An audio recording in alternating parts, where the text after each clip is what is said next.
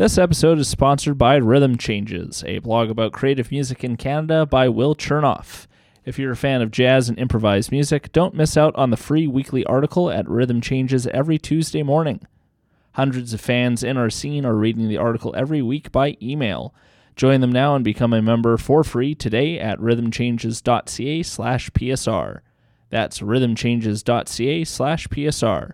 Thanks to Will at Rhythm Changes for supporting the show.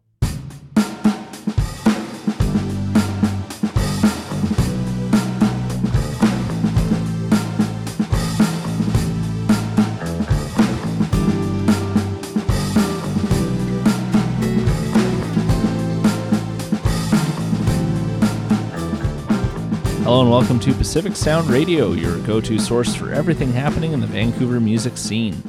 I'm James Olson, and today we're speaking with Chris and James of Melt. Melt are a contemporary psychedelic rock group that mixes dense riffs and danceable grooves with refined pop sensibilities. This is the first time that we've had the band on the show since the release of their first record, Swim Slowly, and Chris and James were able to give us a sneak peek of their next release scheduled for 2023. Here's the first single off of their currently untitled next LP. This is Only in Your Eyes.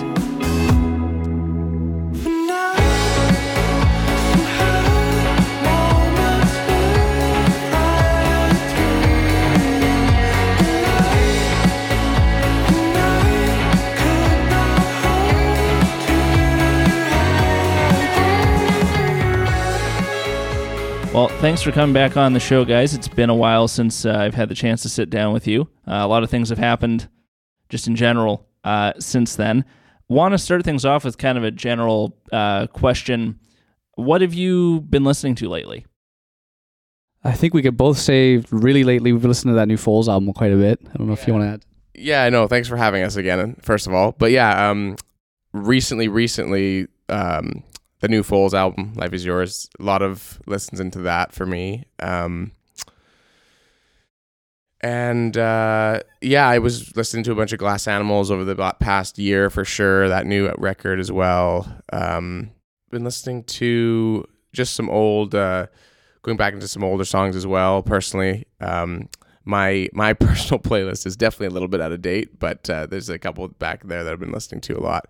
Um, and uh, yeah, and then a bunch of listening. I kind of have not been listening to as much music personally as much as I normally do, just because I'm spending so much time listening to our own mixes as well. I kind of need a break, so a lot of podcasts as well for me. Um, Chris might have a few more bands though. Yeah, nothing particularly that's like fresh that I've been listening to, but uh, I guess I've been more lately been checking more Dope Lemon out. James is a huge fan; he's encouraged that listening, and I'm like getting way more into it. It's really good. I'm actually not familiar with Dope Lemon. I've heard of uh, Foals and Glass Animals before, of course. Check it out; it's really cool. It's really good. Um, I don't really know what else to say about it, but uh, you know, it's really there's a few like a few really different albums, and uh, yeah, it's really cool. And also just because I'm going to be seeing them like tonight, actually, Khruangbin been revisiting that stuff a lot lately, and it's just gorgeous. Love it. Oh, so Dope Lemon are on the same bill with Khruangbin? No, no, just just another band I've been listening to lately. Oh, lately. okay. Just because I'm going to see them soon, so I've just been like putting it on on a playlist, and it's yeah, it's just Nice. How how would you describe Dope Lemon? I like literally have no frame of reference. Uh, it's pretty. Uh, it depends what what kind of song, but it's generally quite hazy and uh, kind of lo-fi, trippy kind of thing. Can be kind of also kind of yeah, polished pop sounding depending on the song too. Nice. That kind of Rock pop. sounds similar to Unknown Mortal Orchestra to me. Are you familiar with that band? Love them, yeah, Yeah. yeah, love that band. Yeah. Um, Like I that- wouldn't necessarily say they're this. They're really that similar though. Okay. but they're both great. Good stuff. Gonna, I guess, start this conversation probably about reeling back about two years ago.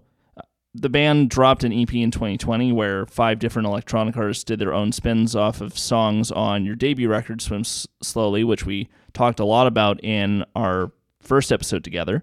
What was it like hearing other artists recontextualize and rearrange your music, and what would future remix projects entail for you guys? Yeah, no, that was a really cool experience. Um, yeah, we basically we kind of reached out to a few producers from around town for that because we just love their work. And uh, yeah, they, it was really cool to hear the reimaginings of, of our tracks because you know we're so intimately familiar with those stems. To actually just hear a whole new approach was like really really cool. And it was also cool because for that for the Love Again remix, we actually did that uh, remix contest, which we put on the on the line there and made like a YouTube announcement and opened it up for anybody in the world and like basically the you could win a spot on the EP and then like some other prizes that we got sponsorships for and stuff from Arturia. And uh, that we, we got like so many submissions for that specific song because of that. So it was like really hearing where it could go in so many different cool ways. It was really hard to pick winners. But yeah, no, that was a really, really cool experience. I don't think we can really speak for like the next one, but I don't know. Maybe we'll try and reach out more internationally and find more people we think it'd be cool to try remixing something, or just just open the invitation. Like if anyone wants to DM us offering to remix something, then do it, and we'll let it, we'll let you know. What was the weirdest submission that you got? Can be weird in a good or or uh, um, not so great way. Yeah.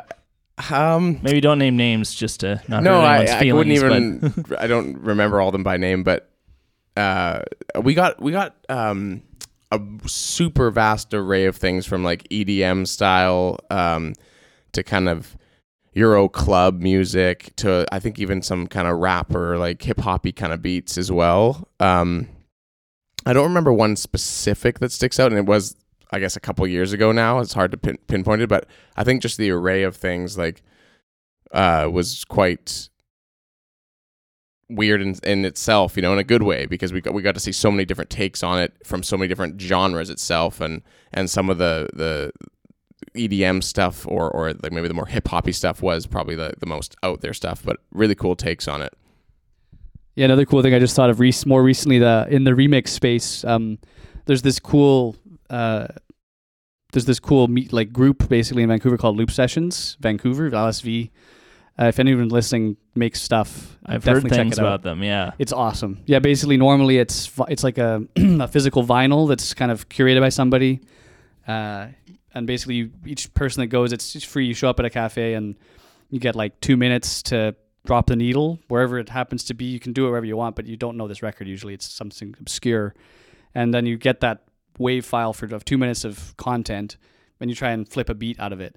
And the stuff people make is always really cool but we got invited like a couple months ago to uh, be the curator. So we actually just gave everybody like all the stems to everything we've made so far, so they could just get every separate file of every song, and then we just like they have like three hours to make something, and then everyone just plays out their beats.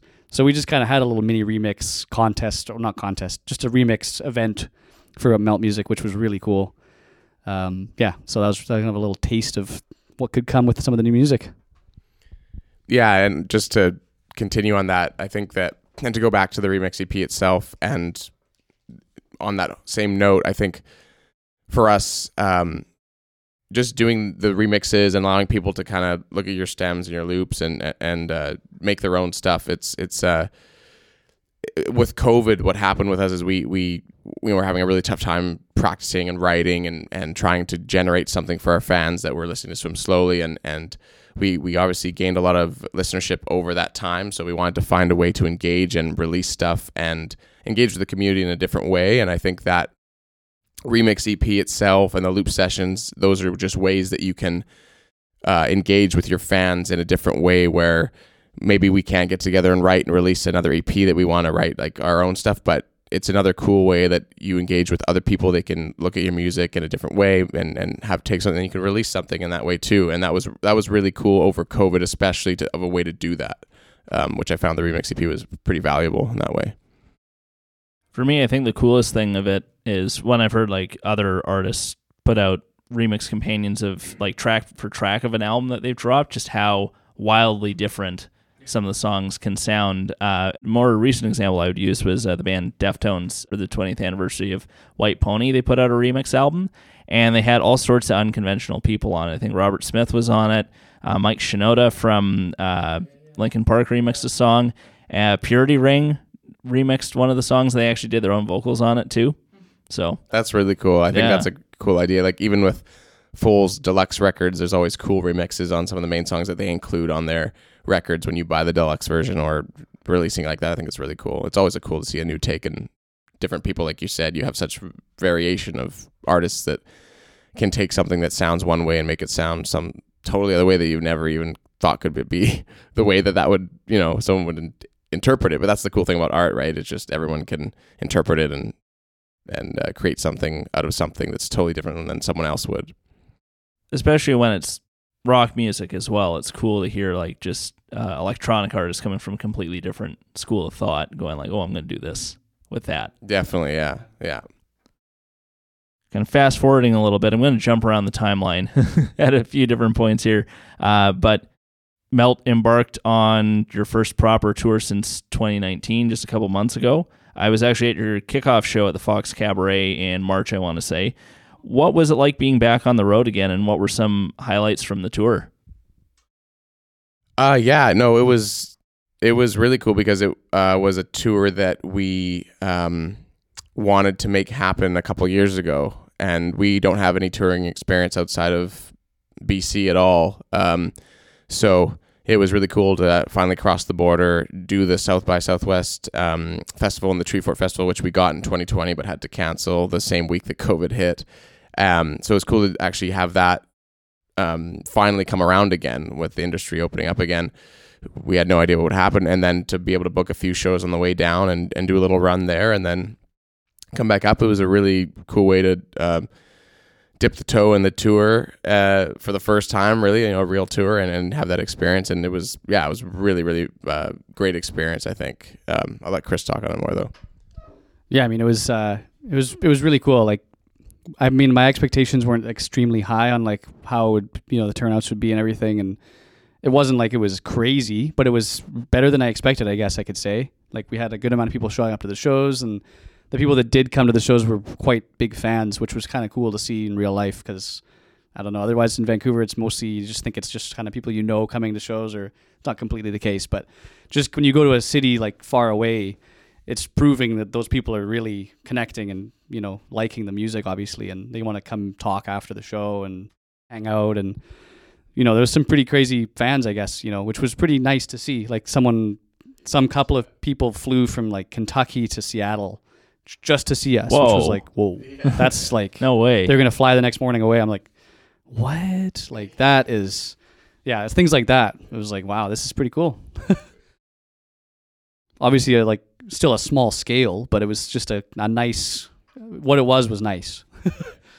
It's uh must be really validating, you know, playing shows outside of Vancouver, and you're like, all right, there we have people who are fans that aren't like fellow musicians that we know personally, Yeah, or or friends or girlfriends or no, whatever. no other reason to come other than just you know finding the music and then being like i want to go to the show. Yeah, and the way people were you know like i'm a fan of music like i love going to shows. I like meeting the band after the merch table too. So it's kind of weird to be on the other end of that like that. It was kind of like huh this is cool. Like i feel like i, I relate to you exactly like we're the exact same. I find that uh, uh, more rewarding. Like I, you know, even just I've been seeing a, a shitload of touring bands like this year, just because deprived for two years prior, and uh, there's always part of me that like, you know, I'm enjoying the show, but I'm looking at the guys on stage. I'm like, I just want to be there instead. of course Yeah. it's, yeah it's really fun Speaking of which, your current stage show is beautifully simple. Who came up with the elements that make up your live presentation? Oh funny well that might change now Oh, okay. no, it's actually it's going to be a similar experience from the crowd's view. It's just it's going to get a little bit more uh, technical on our Mm. side with things. We're going to start maybe playing to metronome and I don't know. Sometimes some of the ways we were playing some of our songs were a bit hacked. like we would just play to uh, like the Love Again synth without a tick, which was we did it. I mean, I don't know if anyone really noticed it wasn't perfect or anything, but I think it'll. You you were visual tick though, I guess. No audible, like so. It's a little. Oh, you did. in my headphones. Yeah, I I was playing to a tick, and then through my pad, um, visually and uh, through my, through the headphones through the pad, um, and then the guys would have to play to me. So now we have a Ableton session that's playing the tick to everyone, and we all each have our own in ears, so we can hear mixes better, and it allows for a lot more freedom in terms of effects and everything. But before, with the ticks that we did have, it would be just in my ears, and the guys would have to play to me. So a little bit, a little bit wonky for sure. Yeah, another thing I'm stoked for on this is like, uh, again, this hasn't been all proven and tested, but as, as far as we're seeing, it looks like we'll be able to do uh, like automation for like vocal effects, which I've always wanted to do. Because some of our stuff has, you know, the vocal effects are quite keyframed all the time, like reverb spikes or like a lot of delay just for this area and then not any or so we can actually finally just have it be like progress through the song without having to like you just kind of it just goes with you and you can just kind of perform and not worry about all the tech once it's done. So yeah, I think it'll be really cool. In terms of who designed anything, it wasn't really like any one of us. We are just kind of figuring out how to how to play the parts live and just kind of get there and do our best. Yeah, I was more just referring to the the current design, which is the white T-shirts and the plants. Oh, but, yeah. so that actually, yeah, we did. Uh, you're referring to the the show we did in Vancouver, the first show back from COVID, I guess. We we were dressed all white and had white plants and all this. Unfortunately, we can't bring that on the road because of lack of room in that van, so we can't keep Fair that enough. up, sadly. mm, guitars or plants? yeah, literally. Mm. Those plants filled that whole van when we brought brought them. So Oh my god. You need a second trailer for the plants. yeah, we got to tow. We could tow them. Yeah, true. I don't know why, but that reminds me of I think ZZ Top did some tour where it was like the whole idea is you bring Texas to the world, and they had like actual farm animals on stage, and it just sounded like a nightmare. It's just like What? Or ears. yeah. poor- well, I was just thinking like you know you're stomping around on stage and you just step in cow cow stuff. And you're like, "Oh, damn it, my boots. Uh, spe- speaking of which, what live acts are you inspired by? Mm. I mean, a bunch, obviously, like tons. But uh, I don't know. There's just so many. What would you say?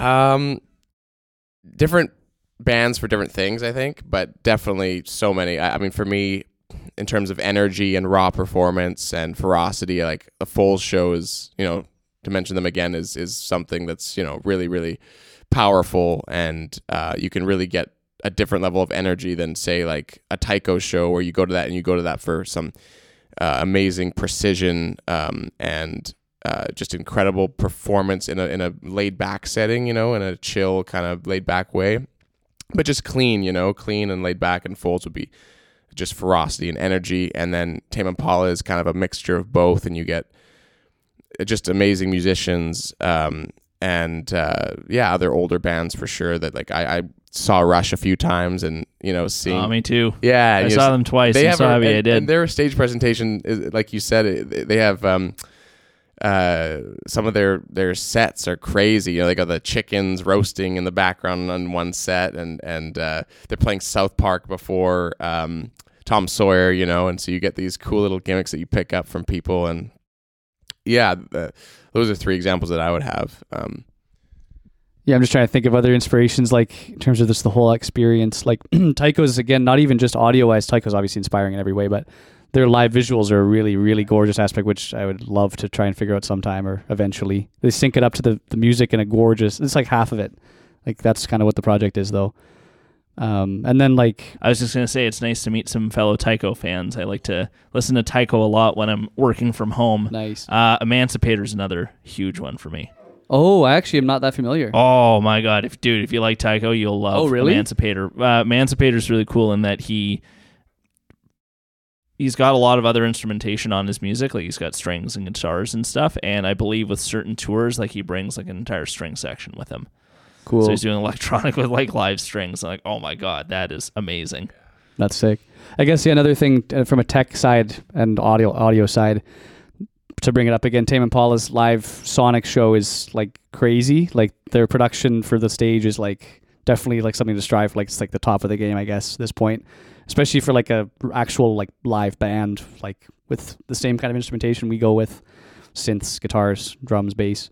Because they, you know, they have it all going into like a session where they can do master effects on everything if they need. Like the entire drum set can have like a phaser on it and stuff which i mean it's really an experience when you see it in a like a large sound system so i mean that's something else i guess that's an inspiration that would be cool to get to one day Uh, just one last one that I just thought of too. It would be um, uh, totally different than everything I mentioned. Would be uh, Royal Blood when I saw them. Like really cool. It's just two guys. Uh, one guy playing a bass guitar plugged into like an amp that can you know could do guitar and bass at the same time.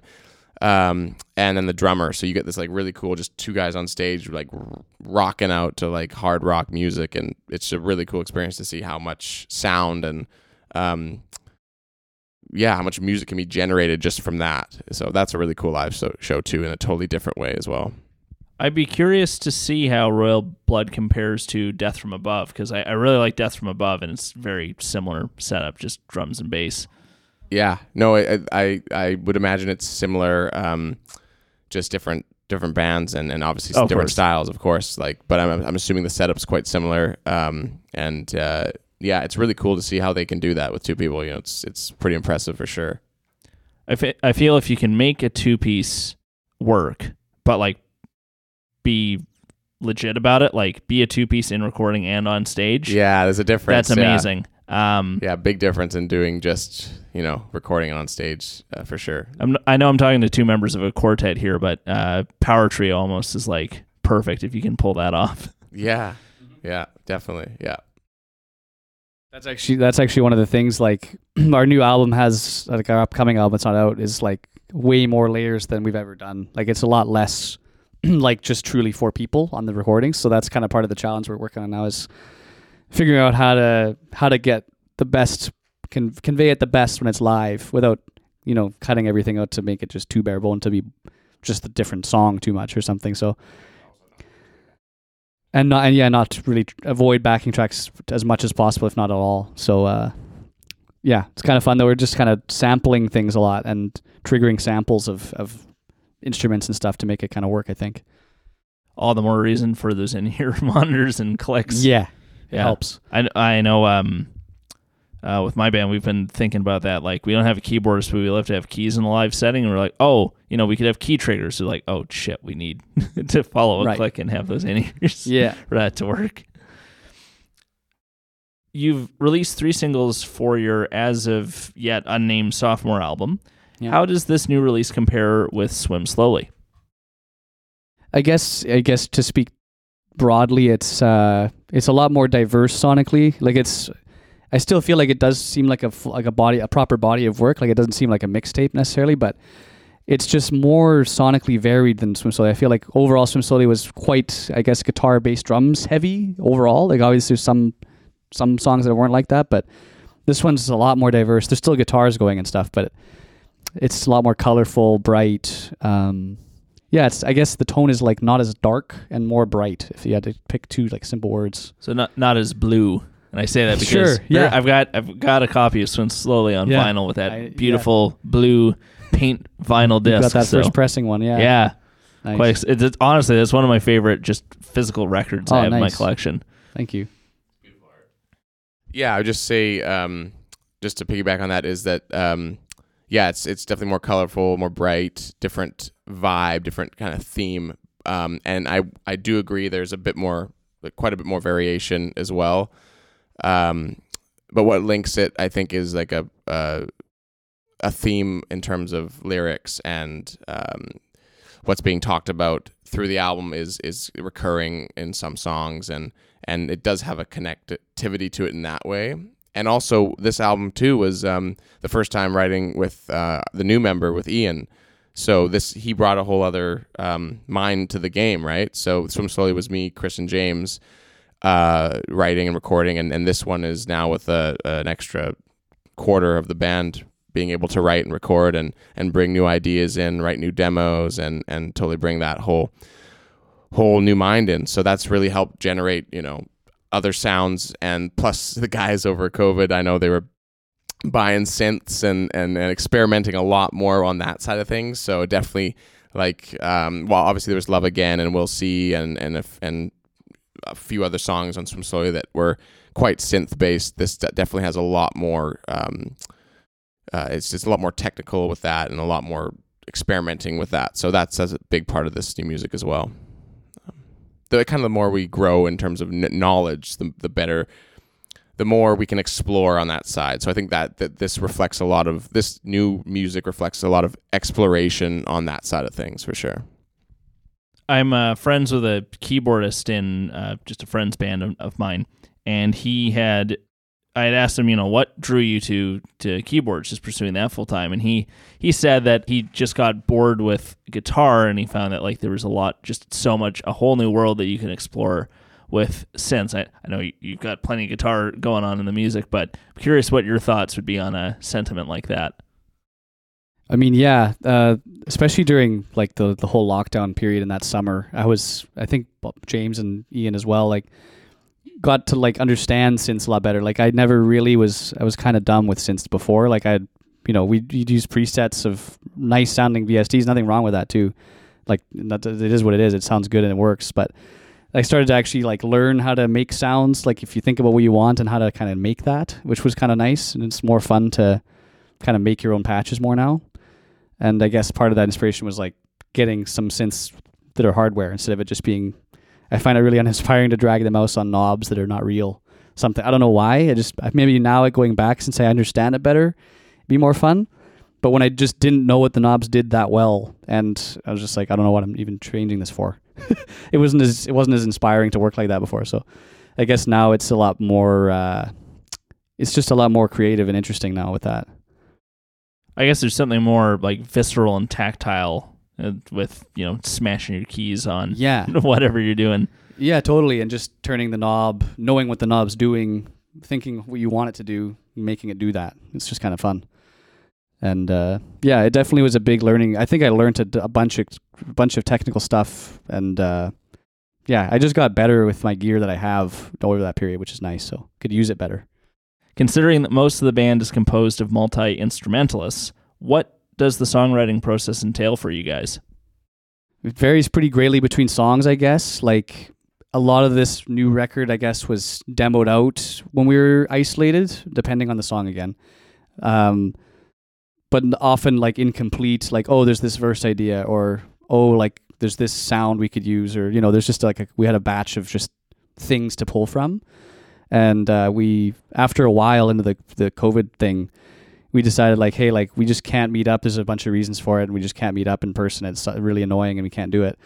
So we just thought, well, hey, like let's just like rent a a cabin in like the interior up north, you know, six hours basically, and. uh you know, if, if anyone has COVID, it won't really matter because we won't give it to anybody in our families, and and we just didn't get it anyway. So we just went to this cabin for a full month, and uh, kind of basically took all the collections of ideas we've had even before like swim era demos were even considered then. And uh, basically just kind of went through it all like diligently like checked every little session of garbage ideas or anything and just kind of thought oh there's something there. Let's actually like put that aside. Let's put that aside and then uh, finished some of those songs together when we were there changed some of the songs improved them kind of just arranged them, like kind of basically made the whole skeleton of what would be the new album, at least more than it actually turns out. We filtered it down eventually, but we made like the basis for like an album and a half of stuff, I guess, or so.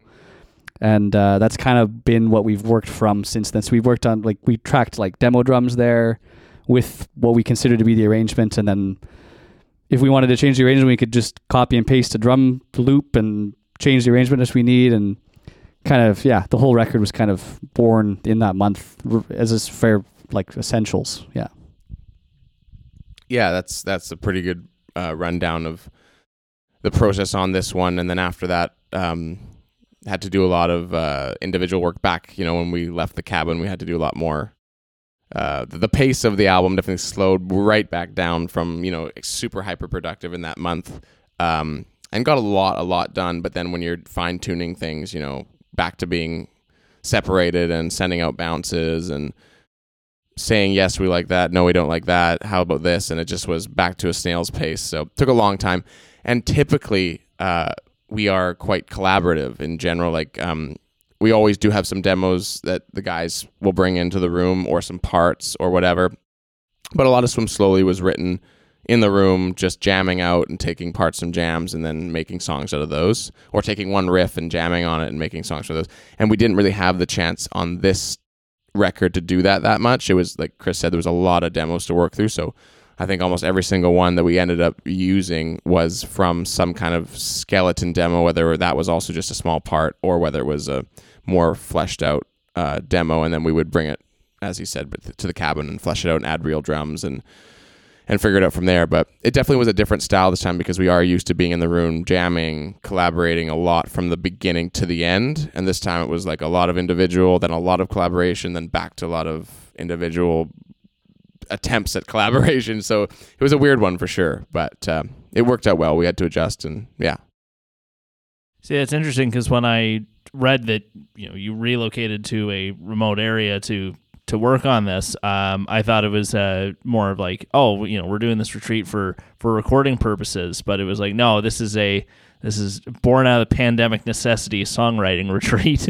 Yeah, it was Yeah. totally just for the writing. Um, maybe a couple stems used from the cabin, but those are just out of necessity. Everything else was it was it was all pretty much just writing and figuring out what we actually what, what the songs were going to be, and then we came back and recorded everything. Um, we're lucky. Chris has a really nice studio, so um, they can do pretty much everything down there at on their own time, and I got to do drums at the um, in the studio, but everything else a home studio, if you can make that work, that's that's the way to go. It sounds bigger than it is. I mean, it's obviously a lot of fun gear in there, but it's just a Scarlett 18i20 interface and some mics on a on an amp for guitars. Like we just, uh, yeah, we just DI them and then run them through the amps after, and uh, the vocals are just done there. That's about it, I guess. And then synths are obviously just straight into the box, so that's fine to record anywhere. Did you also do that with uh, Swim Slowly? That's correct, actually. Yeah, everything Wow. was everything was recorded at my house, but we did we reamped them in the studio, but um, it just wasn't really necessary on this one. We didn't think. I just funny you mentioned Swim Slowly. Uh, we were kind of that was our first big album. We did the Visions EP, obviously a few years earlier, and we actually did record those drums in my basement. Funny enough, um, but uh, Swim Slowly we started tracking in the room together with bass and guitar, and we actually tracked together for it. But we didn't use it. We didn't end up using it. We went back and used the drums, of course, from those sessions. But we went back and re-recorded the bass and the guitar back in Chris's studio, and that's when we learned, okay, this is probably a better way to do it. You know, instead of three people having to get perfect takes, you know, you kind of you get the drums locked down, and then you retrack it on your own time when you can feel good about it. And we're all pretty meticulous, so we want to feel as good as possible about everything. And Yeah, because we we we were like in hindsight, we thought, oh, like we're wasting time worrying about like a guitar performance when really at the end of the day we realized the content we were getting at the studio was the drums. So let's just let's just record the drums. Let's completely focus all of our attention to the drums too, because we weren't able to even like. Not there's anything wrong with it. It turned out all right anyway, but we didn't really know what the drums were when we were doing it because we were focusing on playing, which isn't really that worth it. So we just thought, hey, let's just focus on the drums and get them great, and we did. So it was kind of fun too because we could just be in the engineer in the mixing booth, hearing it like really nice mix and as it was being tracked, and basically just Jamie would just drum to our our demo sessions that we had. So it was all on. We recorded all the demos to tick, so they were all you know playable. Uh, so it was just like he's playing to the song live. Yeah, it's a, another detail that I didn't know that it was more or less home recording. I mean, it's amazing what you can do if you have the right technology, but it's uh yeah, like goddamn, you guys sound like so you, you sound super pro. Oh, thank you. well, that's a, again, that's a big Kieran Wagstaff uh, thing, though. Like with our demos, if you compare what we we made versus what it is in the end, it's like, yeah, it's just completely elevated by his mixing work and his engineering of that those drums and everything, and his effects, and he he really does bring things up. And who's uh who else has Karen Wagstaff worked with? Uh, man, I might have to look this up myself, but can't think of a good highlight reel to just list off right now. I I can't say I. I remember he. I think he mixed this EP I liked from this band called Lovers Touch, who's from. They're from Salt Spring. We actually bumped into them at uh, South by. They're in a different band now, but I love that stuff. It's totally different music though. And then he currently works at EA actually for in gaming for um, editing and mixing. I think for games. what are some of the lyrical themes you explore on this release? Yeah. Um, well, so what we do is we usually our our typical uh, trajectory on on writing from scratch to finished product is music usually first and then uh, lyrics after. But we do have sometimes where they coincide with one another if if it's or it's done pretty quickly. Um, but uh, yeah, for most of the songs this time, and I think similar as with Swim Slowly, apart from a few, um, we wrote the music and then we kind of div- divided up the lyrical uh, ideas into themes, and and we each gave each other a few songs, and we came back.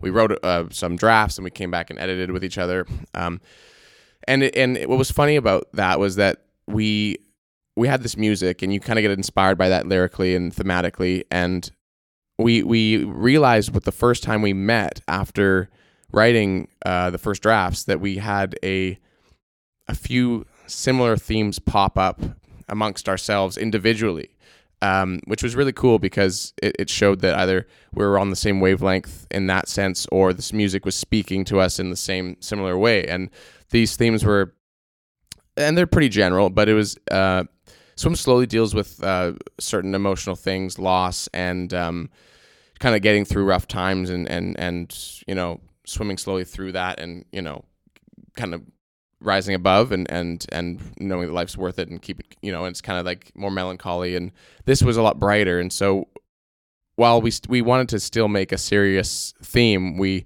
we kind of play with a lot of time references and i think that's to do with covid as well. Like during covid like time just warped in a lot of ways fast slow.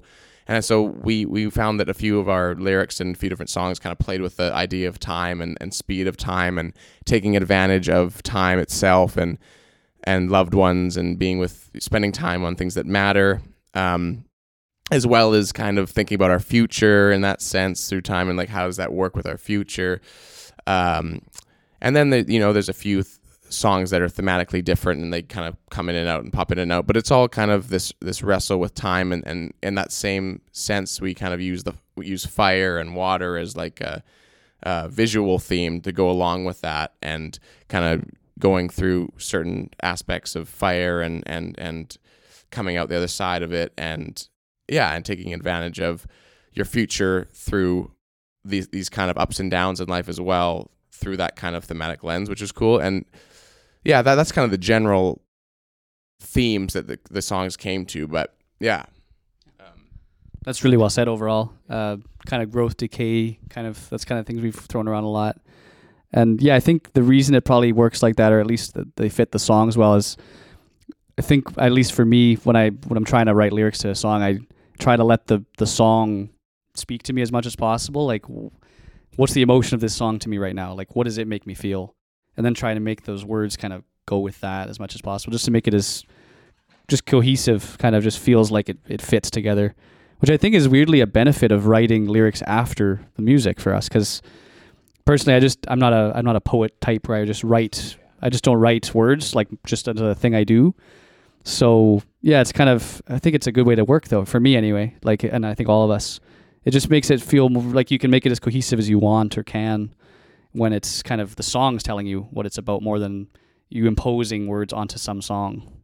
On that note, actually, um, expanding on what Chris just said, I think for each of us, um, especially personally, and I think Chris just expressed that as well, is that for us creatively, I think we connect creatively more intuitively with music. And I think for us, um, we can express ourselves through music better than through words. Um, so for us, it's an easier process to write the music, express the emotion through that, and then recognize what our expression is and put words to it. And so I think that's why we work that way. I know some bands write write lyrics first and then they write songs, and some do do both. But I think for us, like we're we're much more connective, um, creatively connected to the music, to creating music and expressing through sound. That we, we our lyrics get informed by that after much better.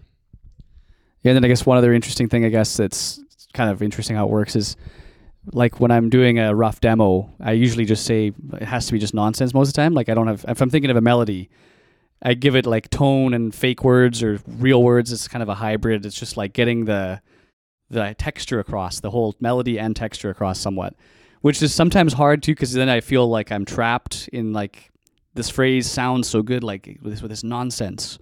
So how can I make words that sound like those nonsense words that still works?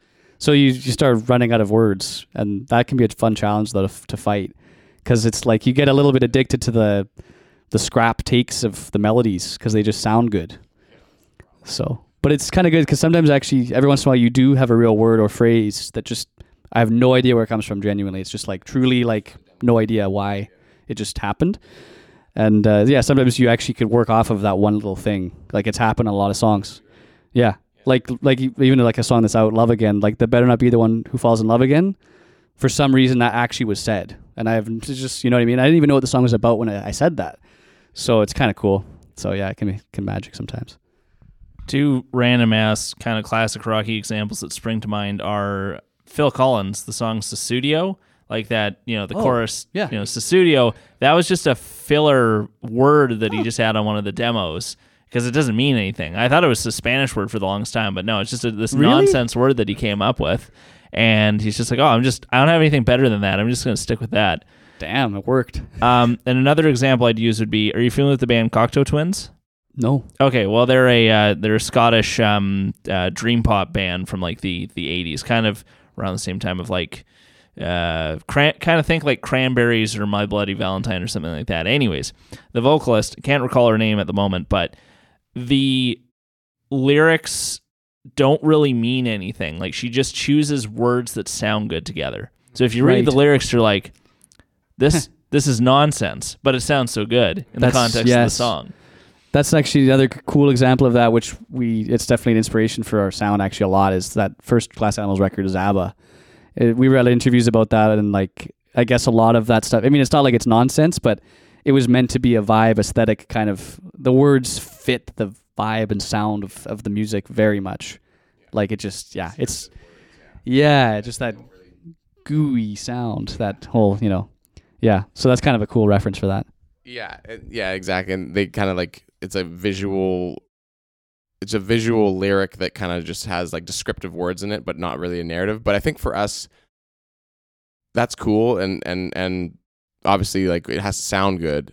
But for us we have put priority into especially since swim slowly and going forward um, we really wanted to make lyrics that mean something a priority as well so it's kind of a balance, but I, I think like our number one priority is to uh, make lyrics that actually mean something, make a narrative that not necessarily a narrative, but an idea, a theme that really fits together and does mean a lot as well, because we don't want it to be just you know filler or nothing as well. And that being said, I think sometimes we do sacrifice the way it's said a little bit just to make sure it does sound good too, because it is. At the end of the day, we want to make sure if you weren't listening to the lyrics, does it sound really good? So, but it's a both. It's definitely both. It's just that sometimes you might not have the most ideal way of saying it because it's got to sound this way. But that's it works, I think. So good melody can make up for meh lyrics, but having both that's that's it's the goal. you know that's the gold. that's what you, that's what you want. What would you say excites you most about this next record? Man, I guess uh I guess finally getting to reveal what it is to everybody out there that's wanting to hear it and uh getting to play the new stuff live finally will be really fun. Like we still haven't prepared the whole thing live, but I I really can't I think some of the stuff live would be really really cool. Like I think it's going to be uh, quite if we get it if we dial it in really good live, I think it'll be quite the live experience and like a really solid set. So I really can't wait for the new cycle essentially for that. Yeah.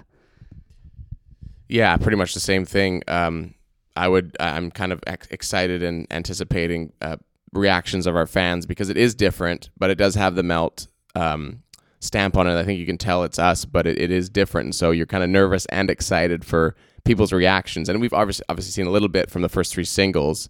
They've been received pretty well, but it is interesting to release music that is so developed in a different way uh, and just see what people's reaction is. And then, like Chris said, it's um, a lot more um, complex. So playing it live is difficult, but it's the reward is there. It's it should sound really really cool when it's figured out and totally pushing the boundaries on what we've done in that way. So I'm really excited for that as well. Must be nice as well, just playing a completely different set than I imagine. The same sort of set you That's played. That's a very good point, actually. Just being able to play new songs is very nice for the brain because you, yeah, I mean, people love the old stuff and, and people love that set, but, and we do too. And it's always fun to play, you know, no matter what, but it is really, really nice to bring in new material to play for sure. Just refresh the set for sure. Just uh, out of curiosity, do you mix up like the order of songs uh, like every show, or are you pretty much like consistent, especially if you're on a tour or something like that? I'd say I think we kind of had like our our hour bit, and then if we had to do a forty minute bit, we'd do that. Generally, we'd kind of have those versions. Uh, but we did we did experiment a little bit with what we'd end with and stuff slightly. And I think it's nice. I, I kind of want to be able to be fluid with the order. Like it'd be kind of fun, especially on the tour. I don't know if we have enough time, but we hope to prepare a few extra songs that aren't out yet for the next like this August tour. And I mean, it'd be kind of cool to try a different one every once in a while. And like maybe this night we're gonna do this new one, and this night we'll do a different new one maybe AB it a bit. It'd be kind of nice to have it a little bit more fluid. Like that's another. Oh, that's a good inspiration one for live. This is jumping back to a previous question, but for live uh, inspirations or Radiohead, I saw twice in a row in Montreal. Like I think 2018 was one of the greatest shows I've ever seen. I saw them down in Seattle. Nice, the Yeah. same tour I think. Then yeah. That was um I want to say 2016 or 2017. It was after uh, oh earlier yeah. after the Orange Man got elected.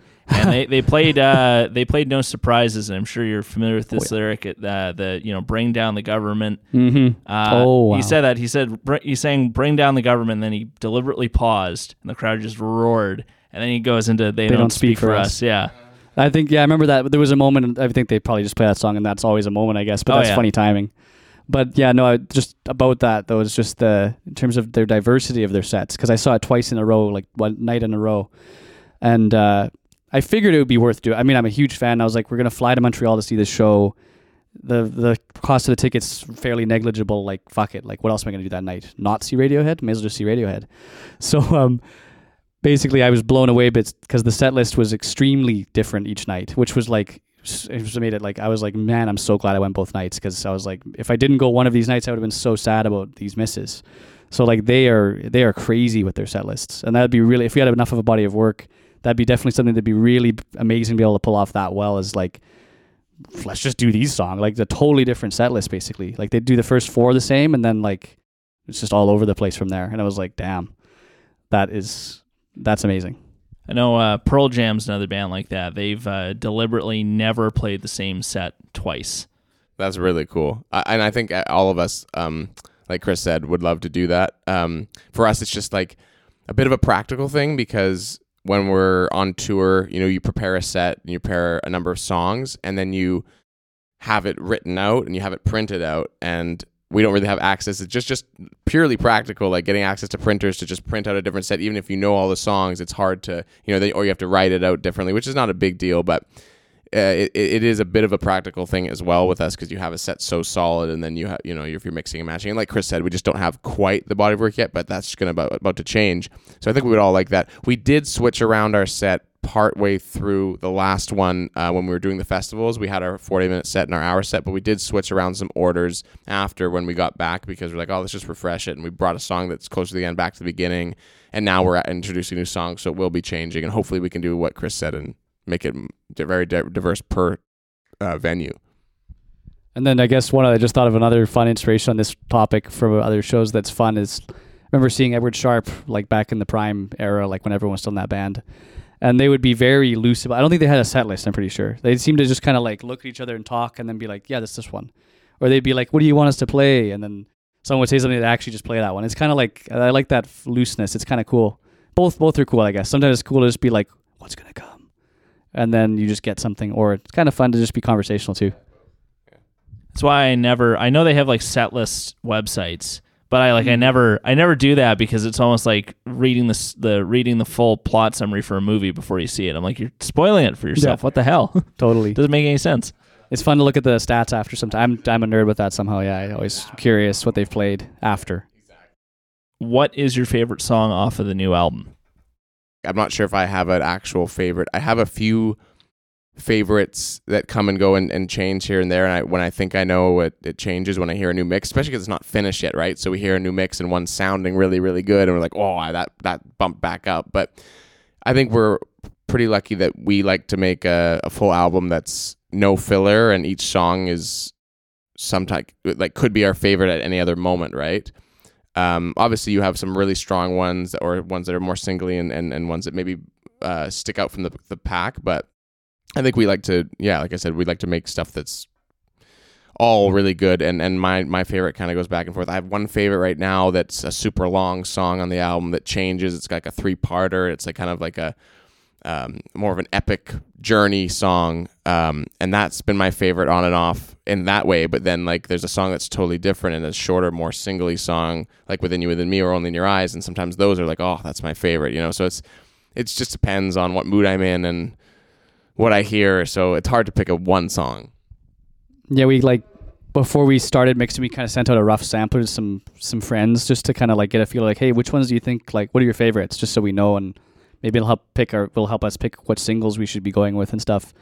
and like some songs had like definitely the most votes, but it was interesting that at least somebody of what we sent it to each picked one of the songs as their favorite. Like every single one of those eight songs was somebody's favorite, which was like, wow, that's good. But It's a very good sign. yeah, there were a few that were like consistently up top in some people's but even within those that were repeating as number ones or twos like they were hard to um, pick out an obvious one or an obvious two or it was more like four songs that were m- more mentioned higher up.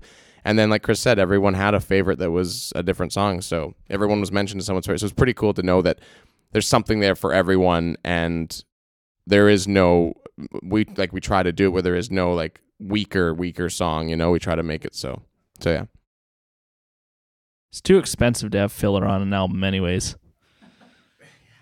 Just thinking like I don't know, '80s metal albums where like, oh, that song you wrote because you need to fill space. Mm. yeah, no, Just don't have it. just keep writing songs then or something. Yeah, I, don't know. I. I mean, we can't say it's all. We it's, like, it's obviously like our opinion. The- Yeah. who knows? Someone someone might say there's a lot of filler. Who knows? But we like it. the band has a keen eye for visuals, especially when it comes to your music videos and artwork. Who's the driving force in the band behind this, and how did you develop the melt look? I guess it started with. Uh, I mean, with our current like kind of visual look, Zach Vague, who's uh, a local photographer, videographer, like DP, director of photography kind of guy. He's really talented, and we kind of linked with him right before the whole Swim Slowly announcement and the whole like before that all started. So we got uh, like group, really cool group photos that he edited, really wild, and that's kind of been kind of the starting point of where we decided to kind of go with it. And uh, we've kind of we've done newer photos as well for this new stuff, and it's kind of in that world. Other than that, the the music videos, I guess, um, I did like I directed the first two, obviously very collaborative stuff, but uh, yeah, I directed those first two music videos. Then the newest one, that's like by far the coolest looking one, was uh, a really awesome team. Uh, basically, a friend of mine who's a producer just reached out because he just liked some of the demos because I'd sent it to him for the sampler thing and uh, he's like, "I want to make something happen here. Let's let's talk." And uh, it was good timing because like we were too busy to even like consider being involved with producing a music video because we were about to go on tour and we wanted to have if we were going to do a video it would be like let's do it for one of these singles so we need kind of need it like sooner than later like we didn't have time so it was a really good chance to just kind of work on something like kind of more of an outside view though we didn't we weren't really that involved we kind of started with the initial concept and then um yeah, like a lot of the the crazy work though. Sterling LaRose directed, edited, and uh, yeah, he did some wild stuff. He animated. Yeah, he like printed frames. Like the way the animation on that video was done was like he printed these like the actual visual frames out on a like piece of paper, hand manipulated them, drew, etc., and then rescanned it in and then put it into the timeline at like 12 frames a second. So then the sequences just coming in and out of these wild looking. Just yeah, he just killed it. It was pretty wild. What single is that for again? I'm just trying to remember off the top of my head. That's the music video for Within You, Within Me. yeah. Okay. Yeah, because I obviously had a chance to, to watch that. Out of curiosity, the the two people that are dancing is that like on the North Shore or something? It looks like a wreck beach. I can't even. Huh. Yeah, it was um it was uh, furry creek Okay. yeah so just almost in squamish Oh, okay. Cool. um, Furry Creek Lookout or something. I'm not, but it's right in Furry Creek there. I think it's called Furry Creek Lookout. I think that's what it's called. that's, why, that's why I couldn't pin it down. It's like you know that spot in BC with the lake and the trees, Yeah, and it looks that. beautiful. Yeah, you get that West Coast like uh, sea to sky kind of Yeah. frame in the background for sure. Um, and just to add on what Chris said about visuals too, um, he's obviously the um, mind behind a lot of the um, film stuff because he's well versed in it from his film degree and working in film. Um, and we're really lucky for that because it it produce it enables enables us to produce ourselves some pretty high quality visuals and um, but in terms of actual uh, creative style, it's it's pretty collaborative. And Zach, like Chris said, started that kind of colorful, washy, trippy visual, and then we kind of um, used that to make those paint. I don't know if you remember from Swim Slowly, we had these paint kind of videos. the that- visualizers. Yes, yeah. the visual. Yeah, exactly. Like Deeper Water has a lyric video with the paint, and then we we used some of them for different uh, colors for different singles, and um, we did that ourselves with paint and, and just different colors. And uh, yeah, I think we're all like pretty into like just cool, trippy colors, and and that's kind of our vibe. It, it matches the music with the and the name with the melt. You kind of get this melting color palette that coincides with the music. For uh, unsigned band, I'm struck by the high degree of professionalism you take when it comes to your social media, website, photo shoots, all that fun stuff. What skills do you draw from amongst the four of you to really make Melt work as an entertainment enterprise? Um, yeah, that's a great, great, really good question because we, um, uh, we come from different backgrounds, um, and uh, we we do do a lot of it ourselves. And I think a lot of it has been just learning on the job. You know, we we um, we kind of have had to we've had a had a brief period where we had a manager uh, for six months prior to Swim Slowly's release, and then ever since then, kind of fully independent management, no label, and so we spent a little bit of time just over COVID learning on the job about how to do the admin, how to do all these things, and I think we're the the most important thing for us that's I guess made us appear more professional and and um, put quality content out is that we are very um, meticulous and perfectionist and particular about what we what we do in terms of not just the music, but then it also uh, that goes along with what we put out on social media and how we manage things. Like we, we don't want to do anything halfway, and we're we're very collaborative where we say, okay, how's this look, and we'll all edit it for each other, and we kind of just allow each other's brains to take a look at everything and be involved in every aspect, and then make it a better product in the end or whatever we're we're doing. Yeah, and I guess a big part of it that makes it work is we each kind of we can each take a different piece of the pie. So like that's kind of how we can get away with not having much of it like that much of a team, I guess. So like, you know, someone's every day someone's helping with an email or someone's doing this prep for this post or someone's doing this or that. So it's kind of just spreading that work out and kind of claiming just kind of d- dividing and conquering, I guess. So that's kind of how we can make it happen. But it's not easy. Like we're definitely we'd we'd rather be preparing for the live set more than we are able to right now, which is uh, it's like you know it is what it is, but it's uh, it's definitely been kind of fun to just kind of learn about it, and I think if we do end up working with more people down the line, at least we'll know what we're looking for. Uh, you know, strategically, like what do we what do we need, what what do we want, and what how good are they doing? You know, it's like we're just well more well a lot more informed with the business. Yeah, you you have a a benchmark to work from in terms of like what you're looking for, what has worked for you, and what could be better. Yeah, what could be better? Yeah, exactly. What what working with other people like a like a management team or like publicists and stuff like that. Yeah. You know what they can bring to the table that will get you to that next level beyond what you can do yourselves. Yeah. But also just like not having to deal with that. yeah, I know. Well. Yeah, and yeah, exactly. It's just a hard sacrifice. Like it's like, what are we willing to give for the little bit of help or maybe a lot of help. It depends what it would be. You know, that's the consideration at hand. What local bands or artists would you recommend we check out or bring on the podcast for a future episode? Mm.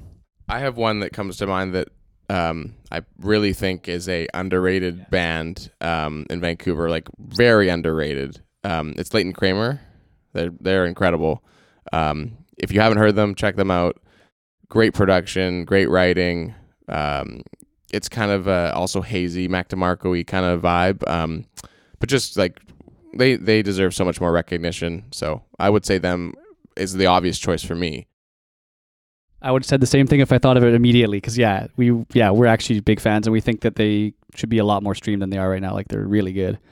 Um, I'm like that with a few band, a few local bands. Nice. There's also yeah this guy Noble Son who I I really like. He's really good. He's also really funny and uh, yeah, we've done a we've done a show together before. He's a voice actor. Yeah, believe, he's yeah. very very popular on TikTok. Yeah, he's uh, that Crazy. man. That man's got uh, top notch TikTok game. He's great. He, he, knows how to work that. His platform. music is really good, and I think, I mean, obviously, if you look at the you know comparatively, it's it's undervalued. It's like really good on its own right. It's a separate thing, and it's really good.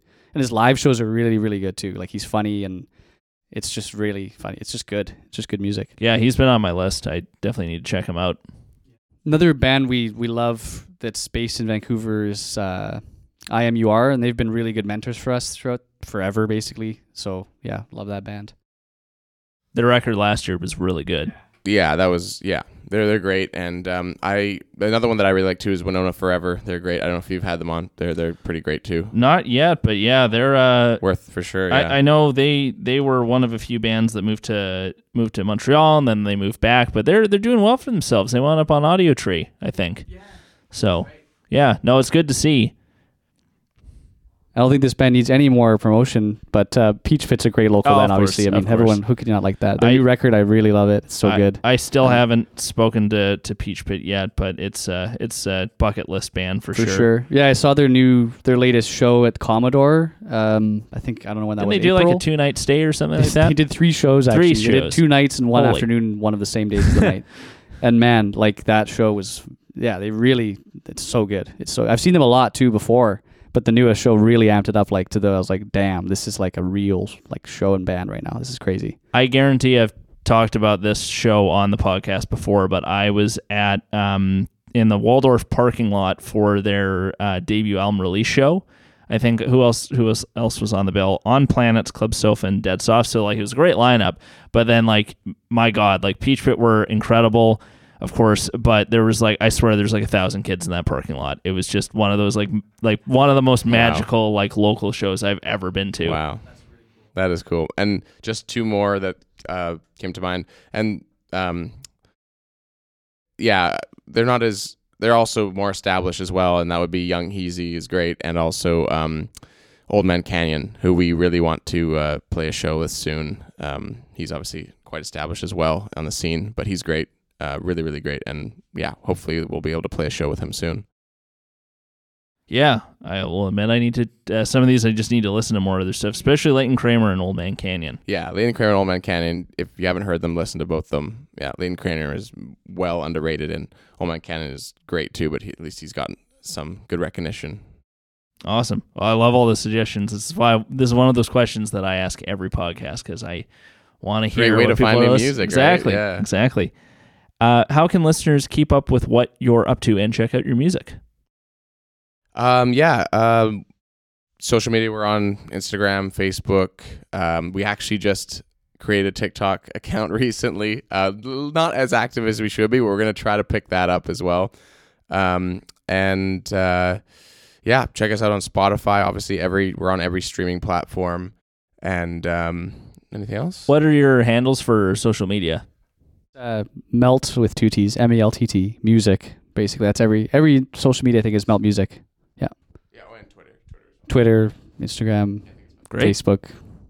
And what's your uh, what's your website? Melttmusic.ca. Just just meltt.ca. oh, perfect. Wow, you got that. We got the .ca. We couldn't afford the .com, but we got the .ca. Ah, .ca is fine. the fact was- that you're able to just band name, perfect. It was two thousand dollars for that UI like .com, and it was ten dollars for the .ca. So we'll take the .ca. There you go. All right. Well, thanks, guys. Uh, this was a lot of fun. As I said, looking forward to listening to that new album when it comes out. Well, thanks so much for having us. It's always a good time. So thank you. Yeah, thanks a lot. It was good to be here again. Thanks for listening. I'm your host, James Olson. Before we close this episode off with one more song by our featured guest, I just want to let you know that you can keep up with what we're up to on Facebook and Instagram at Pacific Sound Radio and on our website at pacificsoundradio.com. If you like the show, you can give us a five star rating and a positive review on your podcast platform of choice that lets you leave reviews. Here is It Could Grow Anywhere by Meltt.